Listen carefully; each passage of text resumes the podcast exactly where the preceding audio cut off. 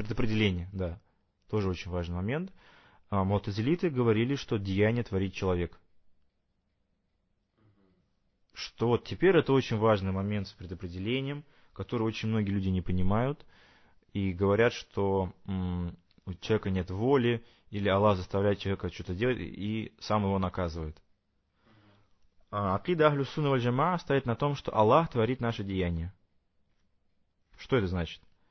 Это значит, что Аллах сотворяет физический аспект этого действия. Он его э, дает ему бытийность. Чего-то не было, и оно становится. Но человек выбирает. Например, простой пример. Человек сидит и хочет встать. Его, это желание от него. А действие творит Аллах. Ну, не бывает так, что человек хочет сидеть, Аллах заставляет его встать, например. То есть физическое ну, какое-то действие Аллаха в отношении нас следует за нашим выбором. Понятно, нет? А, Аллах так не делает, Он не заставляет нас делать то, чего мы не хотим. У нас есть выбор. В этом смысл всего.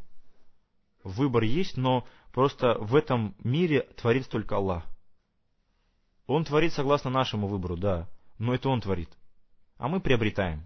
Ну вот, грубо говоря, ты идешь в супермаркет, и в этом супермаркете есть э, такое действие, такое действие, такое действие, такое действие. Ты его выбираешь.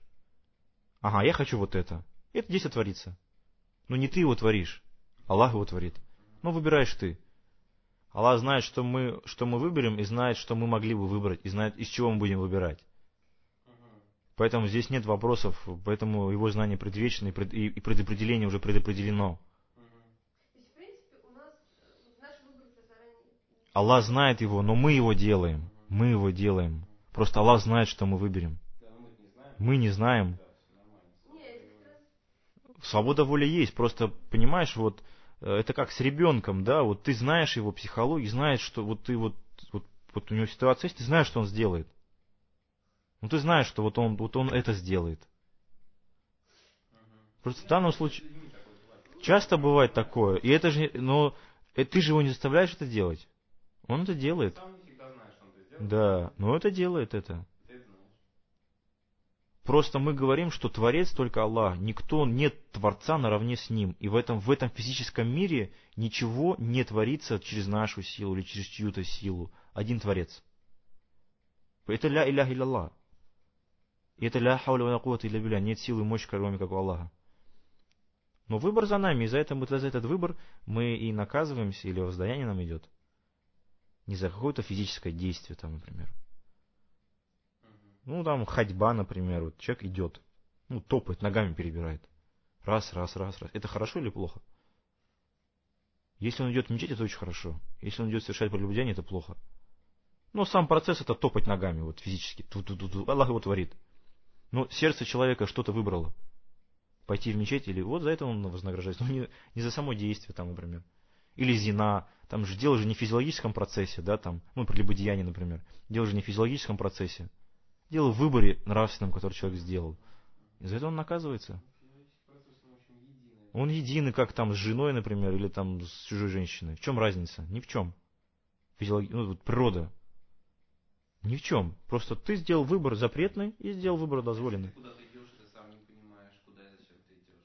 Ну, бессмысленное действие. Не знаю, бродяга, что ли? Бродяга, что ли? Потом понимаешь, что куда ты шел. Не-не, ну это... Видел мечеть, думаю, дай зайду. Хорошо или плохо? Это хорошо. Ну, ты можешь сказать, а нафиг, и пойти дальше. Ну, а те, шаги, не считаются. Есть хадис пророка Мухаммада, алейхиссалату вассалям, «Инна маля амалю бинният». Поистине воздаяние за деяние по намерению. Потому что пророк Мухаммад саллиллаху сказал, что никто не войдет в рай по своим деяниям. У него спросили, даже ты, пророк Мухаммад? Он сказал, даже я, если на то не будет милость Аллаха.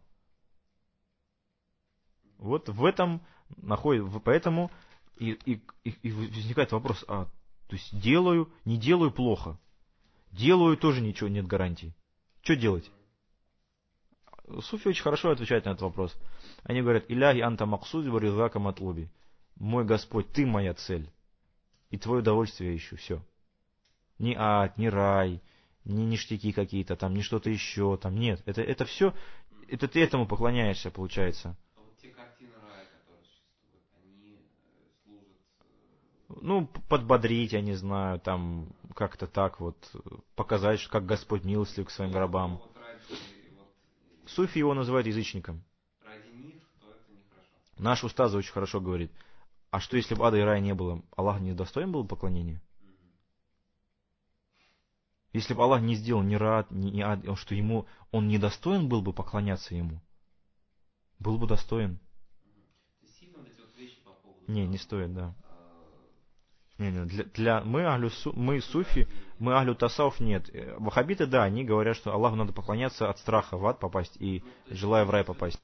Просто рай это, это как вот э, признак того, что Аллах тобой доволен. А ад признак того, что Аллах тобой недоволен. Все просто. Пророку Мухаммаду, саллиллаху был обещан рай, изначально он туда попал. Он, он делал намаз. Он поклонялся так, как никто не поклонялся. И были 10 сподвижников, которым был обещан рай. Аллах не нарушает свое обещание. И они при жизни было сказано, вы будете введены в рай. Все. Они, они были набожными людьми, они не оставили поклонения. Они поклонялись еще больше. Почему? Если бы, если бы цель поклонения рай, почему они не оставили поклонение? Они достигли своей цели, получается. Аллах им обещал рай. Но они не оставили поклонение, они были про, про, про э, вот Умара, Умару, э, это Умар, второй праведный халиф, Умар ибн Хаттаб, ради Аллаху Ангу, ему был при, при жизни обещан рай. И был такой сподвижник пророка Мухаммада, саллиллаху которому пророк Мухаммад назвал имена всех лицемеров, которые были тогда.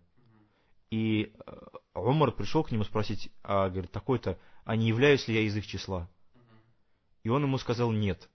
И Умар расплакался, он думал, что он пожалел его, и как бы из, из жалости к нему не сказал. А этот понял, что он так понял, и тоже расплакался.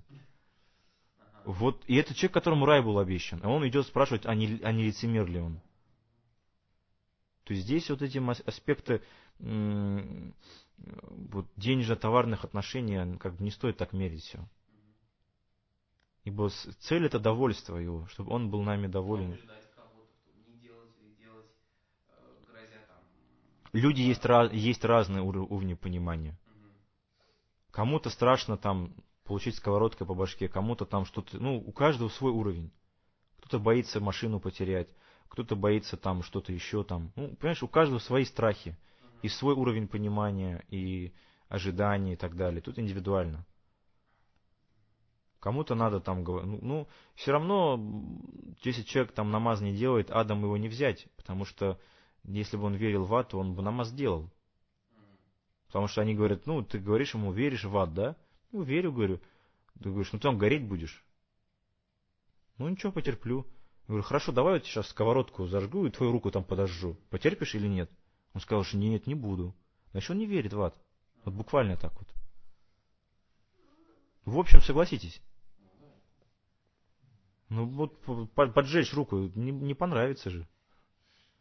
Не понравится.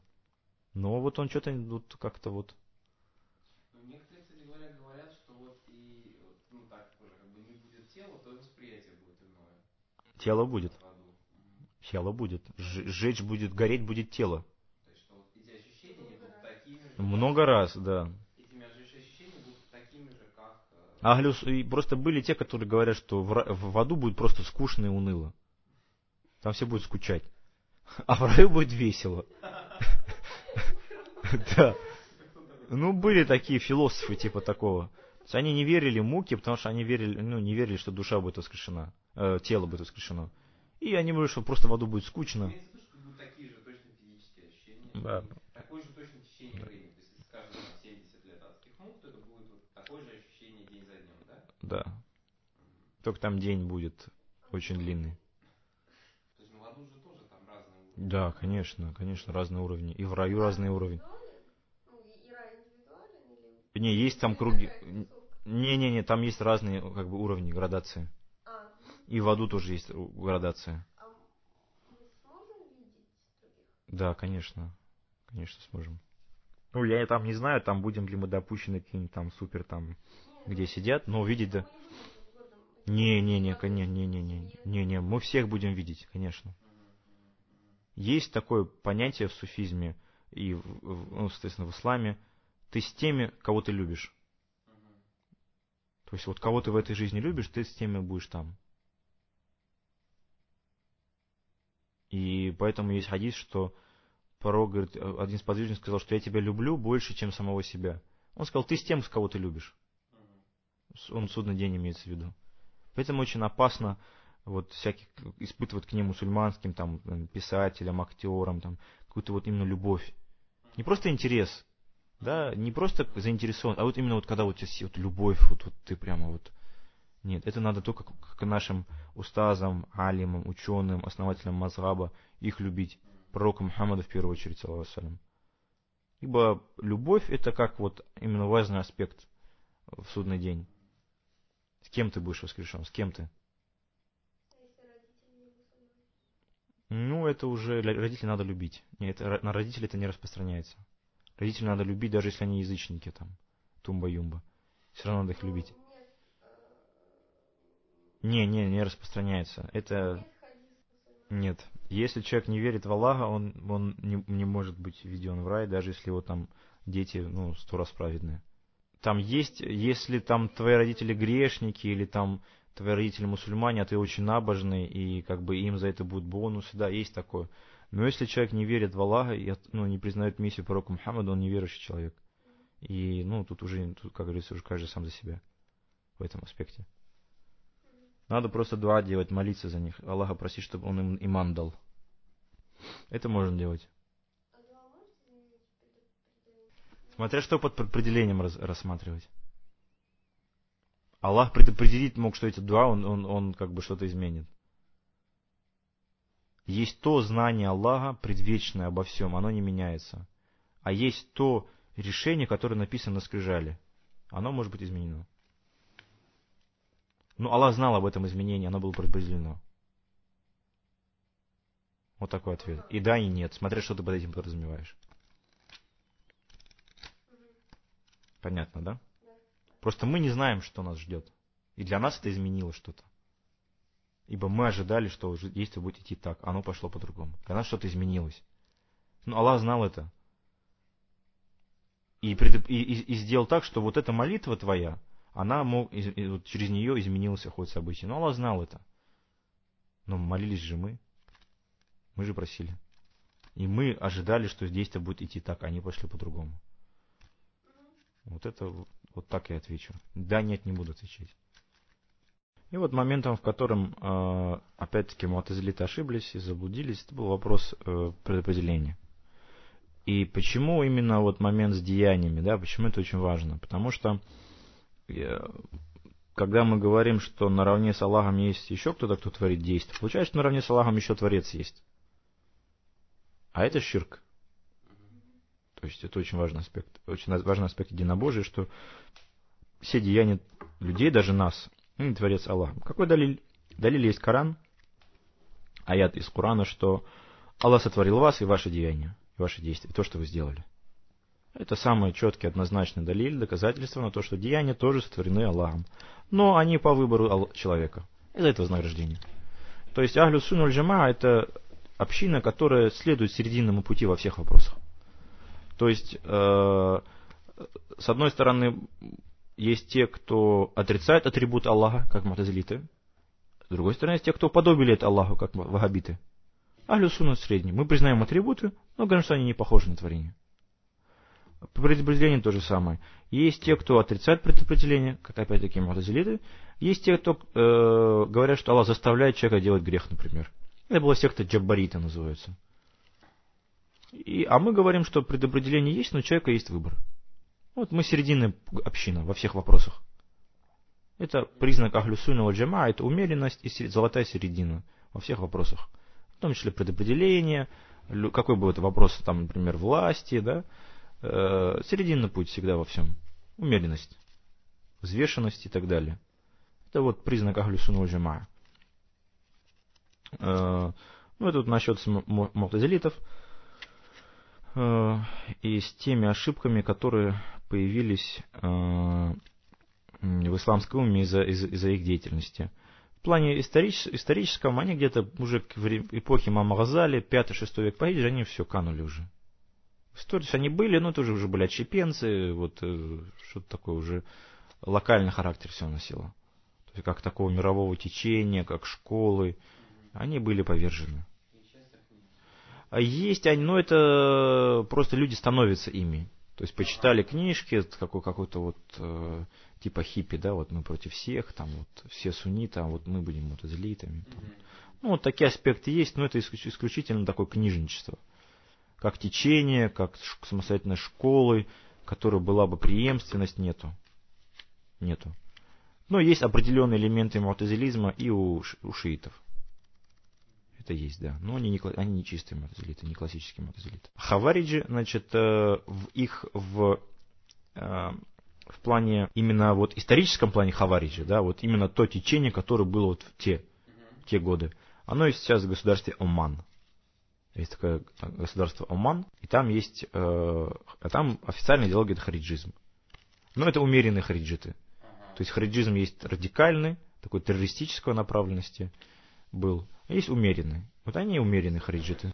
Ну, они были умеренные и выжили из-за этого. Ну, они, может быть, не убивают, то есть не призывают убивать, там, считают кафером, но говорят, что убивать не надо, ну, что-то такое вот, наверное. Ну, да, наверное, да, да, да, они там, они вот Амань, Ибадиты называется эта группа. То есть, эти хавариджи, они на кучу там течений делились. И вот эта группа ибадитов, она осталась. Безусловно, в вопросах Акиды вахабиты, они, ну, во всех аспектах не являются хавариджами. Просто они берут этот метод в отношении с мусульманами. Убивать там, вот это все. То есть в плане с э, мутазилитами, я думаю, все понятно, да? Ну, кто это, что это и так далее. С шиитами тоже, в принципе, в общем понятно все. Там, там много нюансов, там много нюансов, много групп. Это вообще шиит, это отдельный разговор, это отдельная песня. И уже в те, в тех времен Маза Бахлюсу на шаре он как будто развивается. В плане ученых, э, ну, Абуль Хасан Ашари, это имам нашего Масаба. Затем были имам Аль-Бакиляни, имам Багаки, много других ученых. Ну, смысла, думаю, нет перечислять их сейчас все. Книги есть, но там много искажений. Проблема в том, чтобы он был очень яркой фигурой, и ряд э, людей хотели опорочить его. То есть его изучают по другим. По другим, да, да, да, да. да. Ну и то, что его ученики передали, то, что ученики его учеников передали, и так вот собрались. Просто мазгаб, да, вот понимать, да, вот что такое мазгаб, мазам, да, это не, это, грубо говоря, не, а, не мнение одного человека, да, основателя этого мазхаба. Нет, это та методология, те принципы, которые заложил этот человек. Ну, его ученики могут разойтись с ним во мнении. То есть принципы они берут, методологию берут, но могут сказать, что а в этом вопросе более верное вот это мнение. И поэтому в поздние времена уже мазабы, как, как фирки, так и акиди, изучают по достоверным книгам. Вот есть в любой науке, в любом масхабе есть основополагающие книги. Ну, там это их называют. То есть на них, на основе них говорят, а шарит утверждает это, а шарит утверждает то. Шафиты говорят то, шафиты говорят это. Книг много. Но есть ряд книг, на основе которых считается, что сильное мнение шаритов вот это, сильное мнение шафитов вот это. Да, они известны, их, их толкуют, их берут, их изучают, есть последовательность их изучения. Сначала ты начинаешь эту читать, потом книгу вот эту, потом вот это толкование, потом вот это толкование, потом вот это, вот это, вот это, вот это. Вот это. Потом уже что хочешь читай. Это, не, есть расхождение, но это Джавару Таухид. Или э, э, Харидуль Багия. То есть, ну, такие краткие тексты и толкования на них. Они основополагающие, основно, то есть такие вот книги. А так Джаугару Таухид называют. Джаугару Таухид. То есть э, ожерелье единобожие, как так вот.